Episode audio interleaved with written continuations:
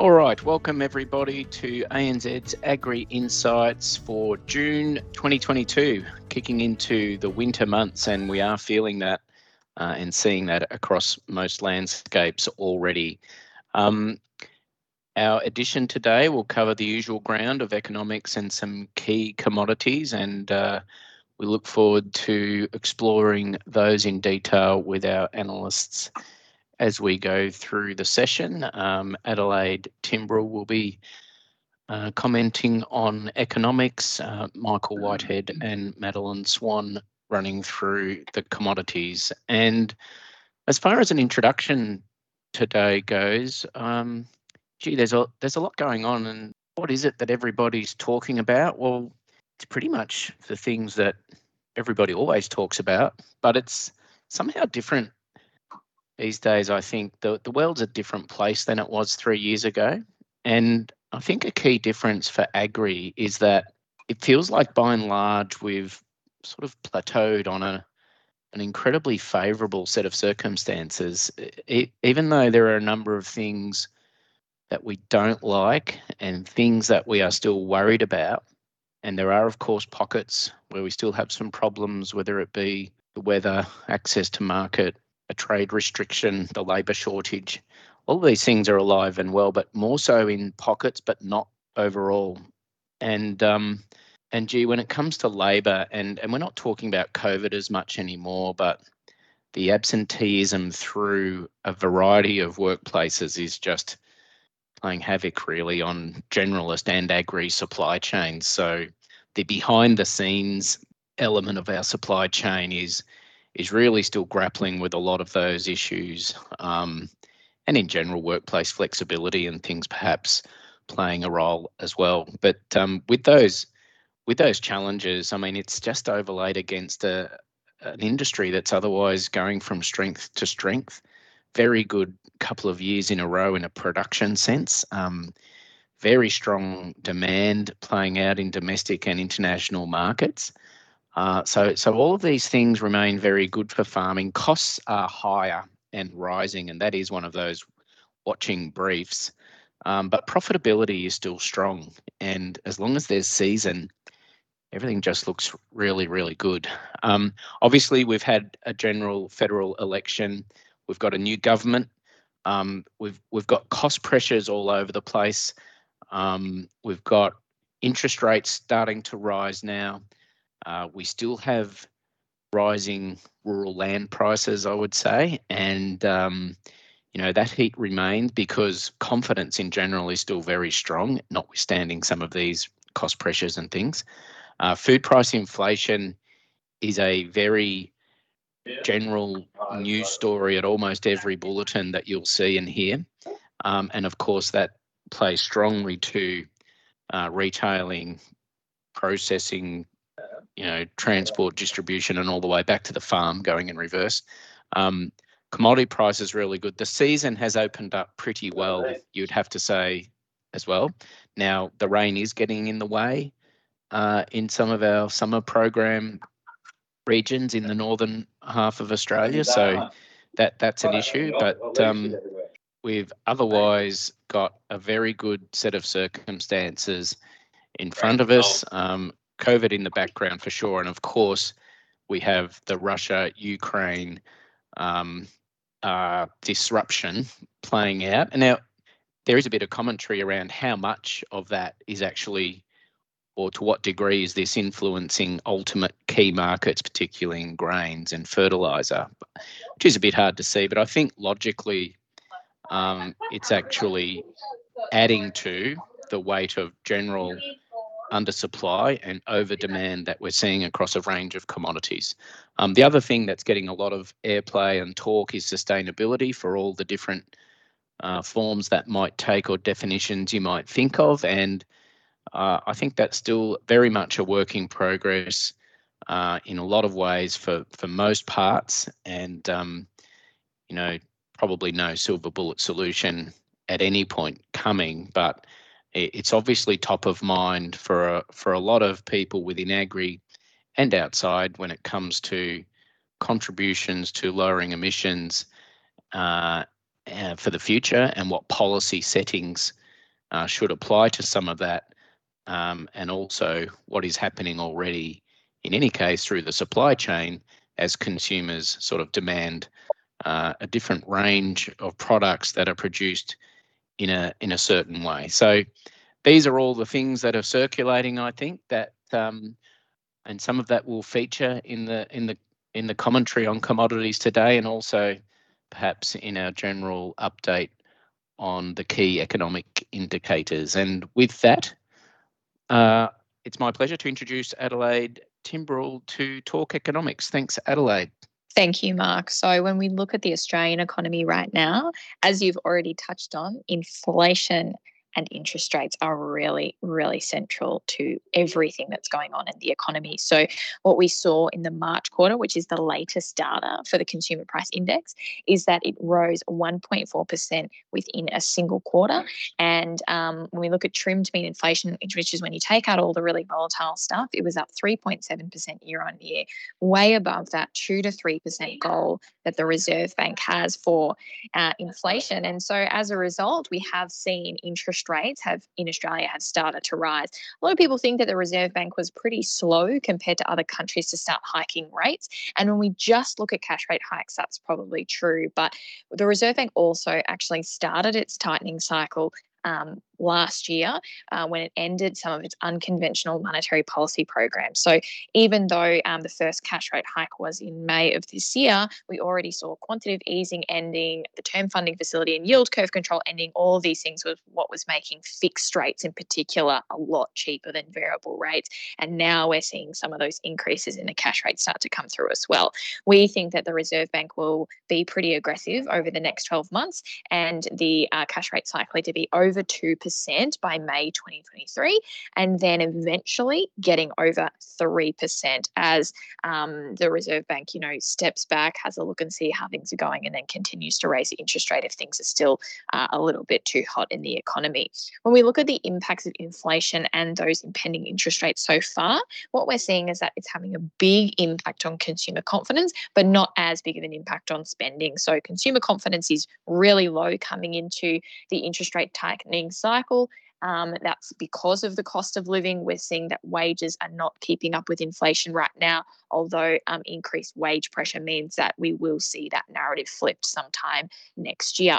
But even though people are worried and they are seeing that their wages aren't getting them quite as far at the moment, um, particularly when we look at, you know, 6.7% increase in fruit and vegetable pricing over the year to March, 35% increase in petrol pricing over the year to March, what we're seeing is that people aren't spending more money in the retail sector or on household spending just because you know it takes more money to buy things. We're also seeing that volumes are lifting as well. So the amount of things that people are buying is actually lifted through to the march quarter in australia the pullback in spending in australia is likely to be delayed um, because even though things are getting more expensive and people do have a reason to pull back um, people also have huge builds up of savings in australia this is not just good for the household sector because it makes them less likely to go behind on their mortgages, get into arrears, pull back consumption. It's also really good for the business sector because what they have now is an opportunity to actually muddle through this high inflation and rising interest rate environment uh, in the period of time where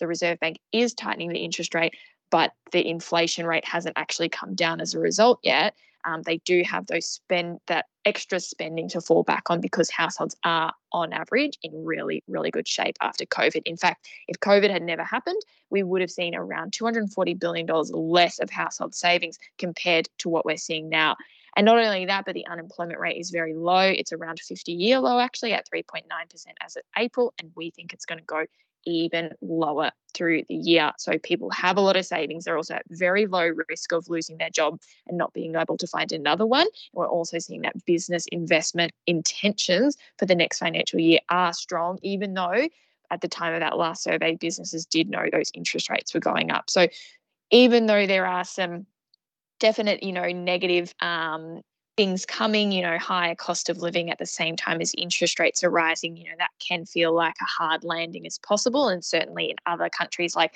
the US, for example, where inflation is a lot higher, the um, central bank is a lot more aggressive and there is a much higher risk of recession. In Australia, we've got strong savings, we've got a resilient household sector, we've got really low unemployment rate, and we've got um, pretty confident businesses. That's all going to keep us getting through it with some economic growth through the year.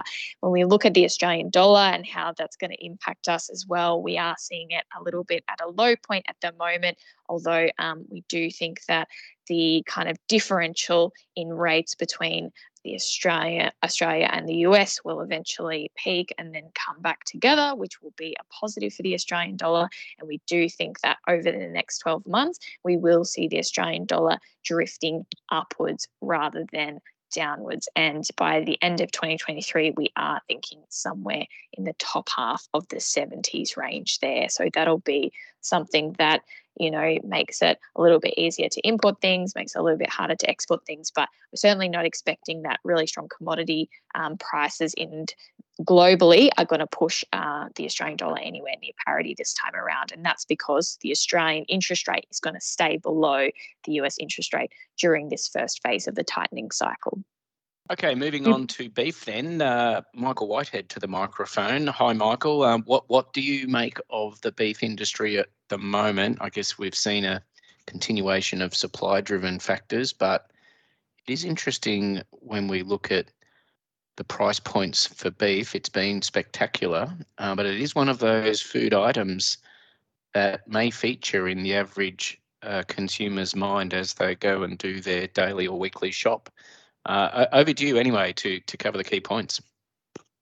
Thanks very much, Mark. You are absolutely right. If there are two big talking points in the beef industry at the moment, they are where will prices go from here after two such spectacular years of price rises and now plateauing, but what will be the impact of some of the economic changes?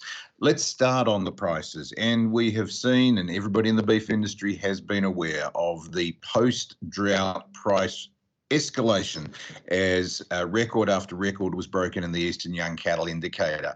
Uh, the the EYCI has sat for the past few months comfortably around or just above that thousand cents a kilo mark. And what we're looking at the moment is whether there are any reasons that that may start to go down. Uh, for the past few years, people have talked about a correction and talked about a correction. ANZ modelling, where we take into account a range of factors, including everything from currency to the weather to the female slaughter rate to the comparisons with the US herd uh, to some of the growth forecasts for Australia, would really indicate to us that there is every likelihood that beef prices may be in a new normal, that the Eastern Young Cattle Indicator may stay this high, barring a drought or another black swan event for the next few years. So that is really going to be something, if it pans out, uh, which is going to be something to play into the strategies of everybody from the restockers, uh, particularly for the feedlots, who are going to have increased pressure from higher feed prices for the processors and for the consumers as well. And that's where it plays into the second part of things as Adelaide has talked about, consumers are entering a new area of their thinking where uh, rises in interest rates will change things like their mortgage payments, will change how they view their household budgets, will change how they look at discretionary income. And this, as we've seen in previous times, does have an impact on what Australian consumers look at in terms of their beef purchases, in terms of which cuts they buy, in terms of which volumes they buy, and in terms of how much, for example, their beef purchases per per week uh, balance out with things like their chicken purchases, their pork purchases, and others. And there is some thought in the industry that this could be starting to bite in a way already, that people may be moving away from some of the premium cuts. And so we could see that change there. Overall, however, as the beef industry knows, the great balance and the great majority of beef production is still exported as well. So, with export markets remaining strong, and they are continuing to look good, uh, particularly across the big four the US, Japan, South Korea, and China, uh, then that should bode well for prices staying reasonably high. So, the outlook for beef at the moment uh, the rain is continuing to fall, uh, maybe in, a, in an annoying way in some areas, but in a way to keep feed, feed good. So, things are looking good on that side side. Demand is staying strong, particularly on the export side, which will continue to be good for prices and for, for producers, particularly. But in terms of input costs, feed costs, particularly for feedlots, and where consumers go, that could be something really worth monitoring over the rest of this year. Well, that sounds very encouraging. Thank you. If I was a producer, I'd be feeling pretty good about that. And I guess the the takeaway there might be, amongst other things, that just because prices have been lower before doesn't therefore follow that they will be lower again in the near term, medium term, anyway, perhaps. Thank you. Now, dairy, it's been a, a tougher ride, but it's been better lately, and uh, we're seeing some really good price announcements come through the sector at the moment, and um, and weather conditions and water availability uh, is starting to uh, bolster fortunes within dairy farming as well. Is this a is this something that we can expect can, to continue, Michael, or uh, is it is it a an aberration for now? Look, a- absolutely. In terms of the prices at the moment, and you are completely correct, Mark, uh, the farm gate prices which are being offered to Australia's dairy producers in, in all regions are at or around those record levels. Um, and that's certainly a benefit for them. This recognises that domestic demand is remaining strong, that export demand is lifting. Um, but perhaps overall, one of the biggest factors is that production by and large is remaining flat. There are forecasts that Australian dairy production will lift by 1%, but continuing to see that competition for dairy land uh, with beef land, for dairy producers looking to offload uh, in a time of high land prices as well. So, so that's very much being impacted by supply, uh, but in a way that's strong demand as well. And of those dairy products, the one that's really showing a, a, a good out, a good forecast for production is cheese, uh, continuing to see an increasing demand for cheese, uh, particularly as consumers continue to come out of COVID. It feels like uh, the lockdowns are a fair way behind us, but consumer behaviour uh, continues to go out a bit more, uh, explore a few more things they can buy, and cheese demand remains very strong. So that's absolutely one side of it. The other side of it, however, despite those record farm gate prices, as the dairy industry has highlighted, is the inputs. And perhaps more than most of the other main sectors, dairy really feels the impact of the inputs, uh, the impact of fertilizer prices and fertilizer availability. We all know has been uh, high prices going up and availability getting tougher. Uh, the impact of fuel prices will particularly hit the dairy industry.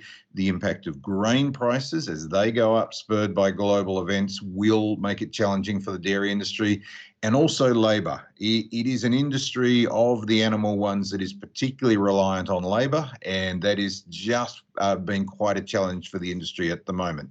So, so overall, um, whilst production remains reasonably flat, while prices are high, and that is great news in one way for dairy farmers, that challenge remains of finding those margins while the inputs and the labour challenges are still there very much.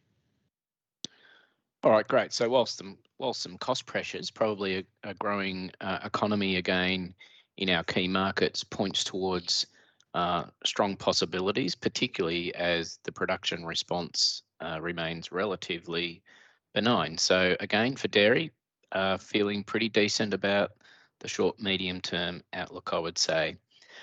Moving from the animals through to grains. Maddy, I might introduce you to the mic if I can to talk grains, and I'll I'll open with a with a question that you can uh, answer, I'm sure, in your commentary, and that is, is it a question or a statement? But but the question is, well, are high grain prices really all about the Russian invasion of Ukraine and the production and and and trade constraints that are are flowing from that region? Or was there something else at play all along and some other macros that really point to high grain prices, uh, notwithstanding that uh, terrible humanitarian issue that we're seeing in Ukraine right now? Thanks, Mark. Yeah, it's um, it's an interesting question, and you'd have to say all signs at the moment point to the idea that really it is um, all the ripple effects coming out of the Ukraine at the moment, which is is the major driving factor in um, global wheat prices. But having said that, there are some things that sit, sit, sit behind it that could also influence. Most particularly is the is the um, the the closing gap between production and consumption. Now that's overplayed this year or this this coming year, this forecast year 22 23, um, as we look to lose something like 12 million tonnes out of the Ukraine, um, some un, unforeseeable amount out of Russia as well. So so production is forecast to come back around about 0.6 percent, which is a large which is actually a large drop when we look at um, what we generally see as increasing amounts each and every single year. Um, so that that is what is mainly sitting behind the price rises at the moment. We saw pri- um, prices wheat prices in particular peaked to levels not seen since 2007 um, in mid May. Now, that was when the USDA put out their latest uh, update report, which says precisely that, that uh, Ukraine will lose about 12 million uh, tonnes, and we're relying. Australian production will be back as we return to normal, as such. That's what ABARES are, are forecasting. Um, and that uh, it will be an increase in production in Canada, most particularly that um, that will offset that that loss in production elsewhere. Um, a lot of industry analysts have come out and said that's overly optimistic. That Canada's looking like not not necessarily sure to have a great year. The US is looking like having a poor year. India, who it was going to be one of the major exporters that would help fill that export gap from Ukraine and Russia, um, uh, has also just put on an export ban. So we don't know how that's going to going to work through the system. So there's a lot a lot of volatility and there's a lot of jumpiness in the industry at the moment. And now how that plays out for local prices, we have had local local uh, producers not complaining, I was going to say, mentioning for a while now that Australian prices haven't seemed to track in quite the same manner to the global prices, haven't seen quite the large jumps that that global prices have. That seems to have turned around in the past couple of weeks. We in the last week alone, we've seen sort of a 15% uh, increase uh, in milling wheat and feed barley prices. Um, so that seems to be turning around as that um, as as the as what's sitting in the silos from the last two years of bumper crops is being sold out, and we get round and, and people are now putting their new winter crops in the ground.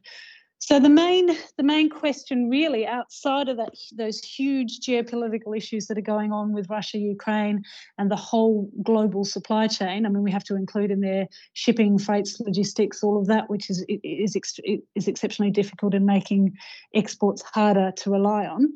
Uh, but outside that, when it comes to domestic industry, it becomes what's what's our 22 23 crop going to look like? So with as i said with winter planting well underway and people and, and continuing throughout the country we've talked to a few anzers on the ground um, who've tried to solve for us that question of uh, producers going to pull back because fertilizer chemical and fuel prices are so high or are they going to go hell for leather trying to take advantage of those those really wonderful uh, global prices?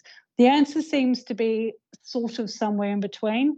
There's a lot of concern over the input costs, um, but uh, planting seems to be going at least on par, if not slightly higher than last year's crop. Um, so what we're expecting to see la- uh, uh, later on is producers trying to manage those those input costs by lowering perhaps their fertilizer use or their chemical use. So we might see some trade off in in yield. So, in general, what we're seeing is um, a, a, really volatile uh, situation globally. Obviously, I think everyone knows that. Uh, all of it seems to be upside at the moment for the Australian crop uh, and the Australian industry, um, and and producers are out there currently trying to take advantage of it. Thanks, Maddy. Yeah, I guess it won't be a month or two or three yet before we really know what's gone in the ground and the condition that it might uh, shape up uh, as as we get closer to harvest. But I mean, the weather probably plays a role in there as well as um, as the rains have come to a lot of those key growing areas. You're probably feeling a bit more confident of leaning towards a bit more crop or a bit more input, um, given where prices are still, and given that you've got better confidence in growing. Um, the supply chain efficiency piece from marketing all the way through to accumulation and storage is an interesting one, isn't it? But we've we've talked about this over the years, haven't examined it in detail lately in any of our reporting, but you know, we're coming into perhaps another uh, fantastic production year, which would make it three in a row if it happened. Um, and typically, the infrastructure wouldn't necessarily be built for a peak that you see one or two in 10 years because that starts to sound relatively inefficient, doesn't it? So, um, but I guess the more and more we produce, more often you start to uh, think about how that efficiency does play through if there's a case for more infrastructure, for example, at, at port in particular. Um, but again, it's I think there'll be a lot more talk on that as we get through the year, particularly if the crop looms large.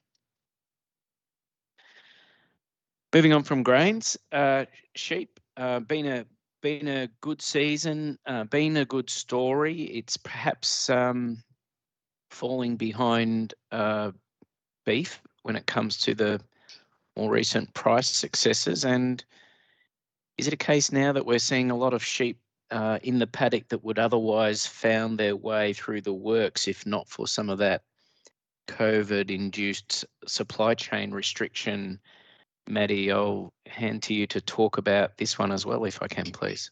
Thanks, Mark. Yeah, that's exactly what's happening. We've got a lot of heavy lambs standing around in paddocks, uh, uh, trying to stay just as heavy um, through the winter um, until they can get into the sale yards. That's essentially the story of the sheep market at the moment. So I think everyone will know that it's been it's been a fine year for sheep. It's been good on par with previous years, but probably, as Mark says, because we've been compa- you know you always compare that sheep sheep story to the cattle story, it hasn't been up there in in, in lights as the, the, the highlight of the agriculture industry. Having said that, sheep went through its massive price increase uh, a number of years ago now. So really, where we're at is consolidating those prices at this level, and we seem to be in our normal normal price pattern for this time of year. So what has been a really, a really key part of um, the sale yard story so far has been that restocker lamb prices have really come back. Um, they've they've joined the rest the, they've joined the rest of the um, the the yard categories um, and have been doing so since the beginning of the year. Um, that for one is normal at this part of the year. People don't really tend to restock or buy or buy uh, lambs that need fattening um, at the beginning of winter. Um, certainly not in the south in particular. Um, so that's both normal, um, but also it, it's a market change from last year as well, where that restocker hype was still going on and kept, and, and kept prices relatively high. The main problem, as Mark said, in, in the whole industry at the moment is the need to work through the block that COVID um, uh, created. So that was a lack of labour, um, closure of processing plants, and and so forth.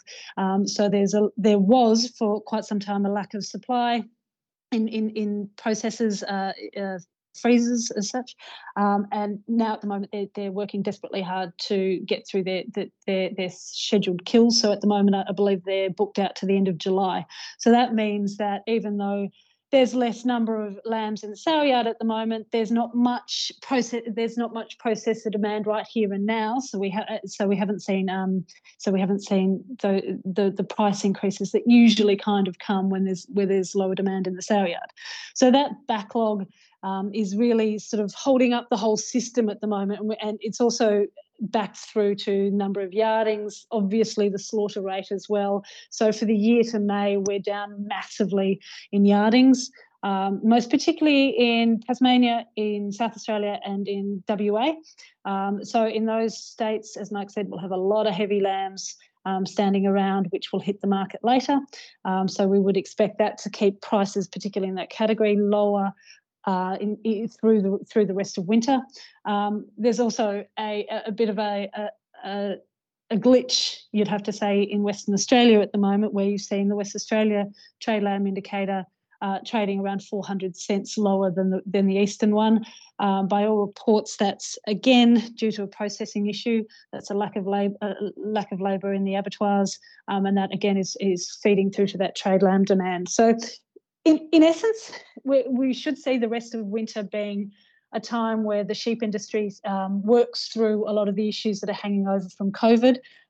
And we're hoping, and I would expect to see, we would come into spring with a bit of renewed optimism and a bit of a, a renewed spurt to the industry. Indeed, I've seen quite a few industry analysts saying that they're expecting to see trade lambs go over a thousand cents when they come in when we come into spring. Um, that's based not only on you know the the a, a, bit of a renewed kick to the industry, but also that exports are doing particular well, particularly well at the moment, or, or are growing to do particularly well. Um, most particularly interestingly in the United States, where I've, I've seen some people say that uh, lamb and mutton are the new wagyu over there, which could be of interest for our little industry. So, in essence, we are still, the, the sheep industry is still working through some issues just of capacity, processing, demand, uh, numbers in the paddocks, and the flock rebuild. Um, but that should sort of start to work through the system in the next coming months, and we'll, we'll um, come out of it with a bit of a boost into spring, I would think.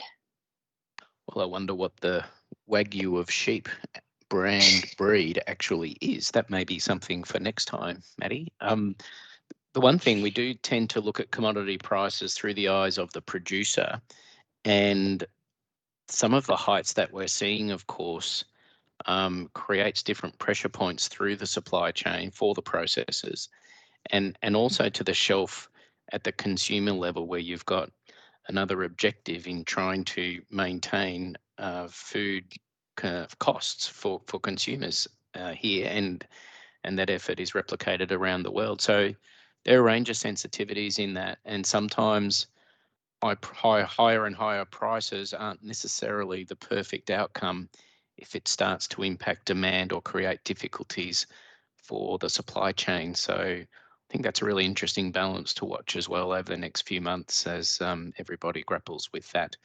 Uh, over to wool, um, the other half, third, two thirds of sheep, depending on which sort of uh, location you're in and what breed you're running.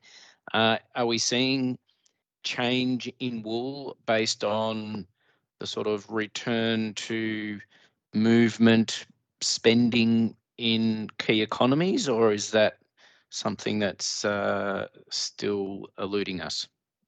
In short, yes, uh, but we're being held up by other factors at the moment. So we've got the Eastern market indicators trading as at today around about a, a, bit over 1400 cents, um, which is a lot of industry analysts are suggesting is probably a couple of hundred cents lower than where they would expect it or think it should be at the moment.